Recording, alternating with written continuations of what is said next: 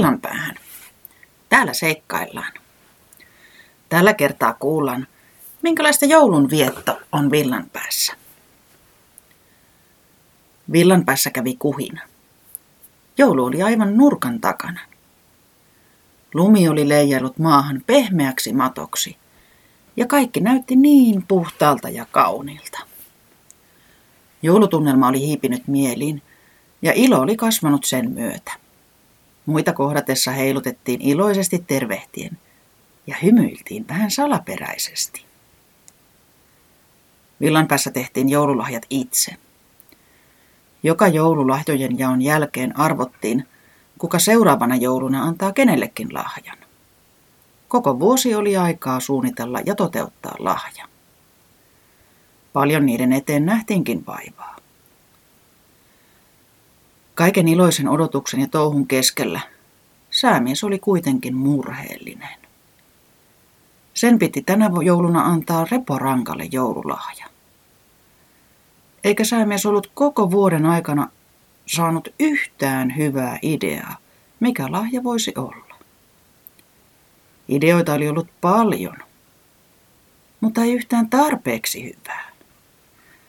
Sillä pitihan lahjan olla jotenkin erityinen koska kyseessä oli sen paras ystävä. Mitä minä nyt teen? Vaikeroi säämies pöllikselle. Ihan kohta on joulu. Eikä minulla ole vielä edes ideaa, mitä Reporankalle tekisin lahjaksi. Säämiehen korvat lerpattivat alakuloisesti. Olisi kamalaa, jos Reporankka ei saisi joululahjaa. Hmm. Ehkä sinä vain mietit liikaa, arveli pöllis. Mutta pakkohan sitä on miettiä. En ole muuta tehnytkään viimeiseen kahteen viikkoon, vastasi säämies. Hm. Sitä juuri tarkoitan. Mitä jos menet Reporankan luokse ja kuuntelet, mistä kaikesta hän puhuu? Sitten vain annat ajatusten levätä. Kyllä se idea sieltä pulpahtaa ehdotti Pöllis. Miten sinä keksit, mitä annat lahjaksi villavallattomalle? kysyi säämies. Tein juuri niin kuin ehdotin sinulle. Kävin villavallattomalla kylässä ja kuuntelin hänen jutteluaan. Hän kertoi unelmasta saada näyttely Hurjalaan. Niinpä järjestin hänelle näyttelytilan ja ajan keväälle. Näyttely tulee Hurjalan kirjastoon. Voi miten hieno lahja, sanoi säämies ihailevasti.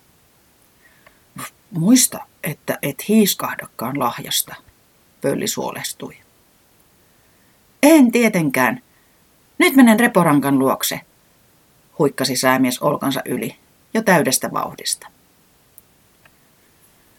Reporankka oli siivoamassa säämiehen tullessa. Se ei lahtui sillä nyt oli hyvä syy pitää tauko. Reporankka laittoi harjan nurkkaan ja istahti alas. Se huokaisi tyytyväisenä. Juodanko lasit marjamehua? Se kysyi säämieheltä. Johdan vaan. Pompin niin lujaa tänne, että tuli kova jano, vastasi säämies. Mikäs kiire sinulla oli? ihmetteli Reporankka. Tulin kysymään, että mitä kuuluu. Oliko sinulla kiire tulla kysymään, mitä, mi, ku, mi, mitä minulle kuuluu? Hassu pupu, naurahti Reporankka. Niin, kun Pöllis ehdotti, ta, tai siis tulin Pölliksen luota, tuota, kysymään, mitä kuuluu, takelteli säämies.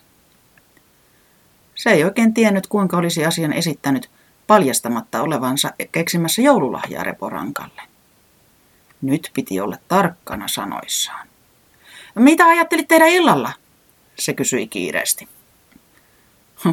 Varmaan siivoan vielä yölläkin, puskahti Reporankka. Tekisin kyllä paljon mieluummin mitä tahansa muuta kuin siivoaisin. No tehdään jotain muuta. Täällähän on jo ihan siistiä, sanoi säämies ja katseli ympärilleen. Mennään hakemaan joulukuusi. Reporankka innostui. Minä tiedän kauniin kuusen Torikanmäellä. Katselin sitä jo syksyllä, vastasi säämies ilahtuneena. Niin kaverukset lähtivät matkaan sahaolalla ja kelkka perässä. Matkalla olisi hyvä kysellä Reporankalta, mistä tämä erityisesti pitäisi. Jos sinä saisit tehdä ihan mitä vaan, niin mitä tekisit mieluiten? kysyi säämies. No, esimerkiksi juuri nyt olen mieluiten sinun kanssasi hakemassa joulukuusta, vastasi Reporankka. Onneksi tulit, muuten siivoaisin vieläkin. Säämies hämmentyi. Se oli toivonut kuulevansa Reporankan suurimman haaveen. Eihän tästä vastauksesta keksinyt vielä mitään hienoa joululahjaa. Mutta etkö tekisi mieluummin jotain vielä hienompaa? Se koitti tivata. Hienompaa? No en, tämähän on parasta. Ajattele, kohta meillä on komea kuusi, jota päästään koristelemaan vielä kauniimmaksi, vastasi Reporankka iloisena. Säämies päätti vaihtaa aihetta. Tämä ei selvästikään tuottanut tulosta. Hetken tuumittuaan se päätti kysyä. Mikä on sinun suurin haaveesi? Että löydämme metsän komeimman kuusen, huudahti Reporankka. Säämies huokasi. Eihän tästä tullut mitään. Pölliksen neuvo ei tuntunut toimivan kauhean hyvin. Kohta he olivat Torikanmäellä. Ja säämies suunnisti kohti paikkaa, jossa muisti hienon kuusen kasvavan. Voi ei! Sitä ei ole täällä enää, säämies parahti. Se katseli ympärilleen, jos vaikka muisti olisi pettänyt, ja kuusi olisikin toisessa kohtaa. Yhtään niin kaunista kuusta ei kuitenkaan näkynyt. Joku toinen on ehkä vienyt sen – epäili Reporankka. Kaverukset tutkivat ympäristöä. Lumessa näkyi vain vähän jälkiä, mutta kuusi oli kadonnut. Olisi pitänyt tulla tänne jo eilen. Kaikki ovat jo olleet kuusen haussa, harmitteli säämies. Etsitään joku toinen hieno kuusi. Kyllähän täällä kuusia riittää, sanoi Reporankka. Niin he kiertelivät Torikanmäkeä ja katselivat kuusta toisensa jälkeen. Mikään ei kuitenkaan tuntunut kelpaavan. Yhdessä oli liian harvat ja hennot oksat. Toinen oli aivan toispuoleinen. Kuusi oli väärän mallinen, liian pieni, liian suuri, tai latva oli jotenkin hassu. Ei tästä tule mitään, harmistui säämies. Kohta tulee pimeä. Lähdetään kotiin. Etsitään huomenna toisaalta, vastasi Reporankka. Näin tehtiin ja tyhjä kelkka perässä lähdettiin tarpomaan kohti kotia. Reporankan luona odotti yllätys. Luulan suulla oli kaunis, tasainen ja tuuhea kuusi. Mutta tämähän näyttää juuri siltä kuuselta, jota lähdettiin hakemaan, huudahti säämies hämmästyneenä. Kukahan sen tänne on tuonut? ihmetteli reporankka ja katseli ympärilleen. Katso, siinä on oksalla ra- lappu. Toin kuusen ohilentomatkalla. Hyvää joulua. Tee pöllis. Pöllis. Ilmanko siellä näkyi niin vähän jälkiä, sanoi reporankka. Tämän kun olisit tiennyt, olisit voinut jatkaa siivousta. Turhaan käytiin kuusenhakureussulla harmitteli säämies. Ei. Paljon mieluummin olin kanssasi turhalla kuusenhakureissulla kuin siivoamassa, vastasi reporankka topakasti. Onpa tämä hieno kuusi, sanoi säämies ja katseli kuusta joka puolelta. Vienä se sisälle ja koristellaan se. Koristelu oli hauskaa puuhaa. Punaisia palloja, hopeista nauhaa ja vielä tähti latvaan. Lopuksi reporankka sytytti kynttilät. Kuusi sädehti ja tuoksu tuntui huumaavan hyvältä. Säämiestä ja reporankkaa jo nauratti turhaa kuusenhakureissu. Siellä se kuusi nojasi kotiovella, kun he rämpivät ympäri lumista metsää. Yhtäkkiä säämies muisti, miksi oli tullut tänne. Reporankan joululahja. Kuule, Reporankka, mitä sinä haluat joululahjaksi? Se lopulta kysyi. Säämies oli päättänyt kysyä suoraan, sillä se ei ollut saanut tarvitsemaansa vastausta aiemmilla kysymyksillään. Ja nyt oli viimeinen hetki tehdä joululahja. En minä tiedä, koska en tarvitse mitään. Minulla on jo kaikkea, vastasi Reporankka. Voi ei. Minä en tiedä, mitä tekisin sinulle joululahjaksi. Etkä sinä tiedä, mitä haluaisit lahjaksi, sanoi säämies epätoivoisena. Sitten kaikki on hyvin, Reporankka sanoi hymyillen. Minulle riittää, että sinä olet ystäväni.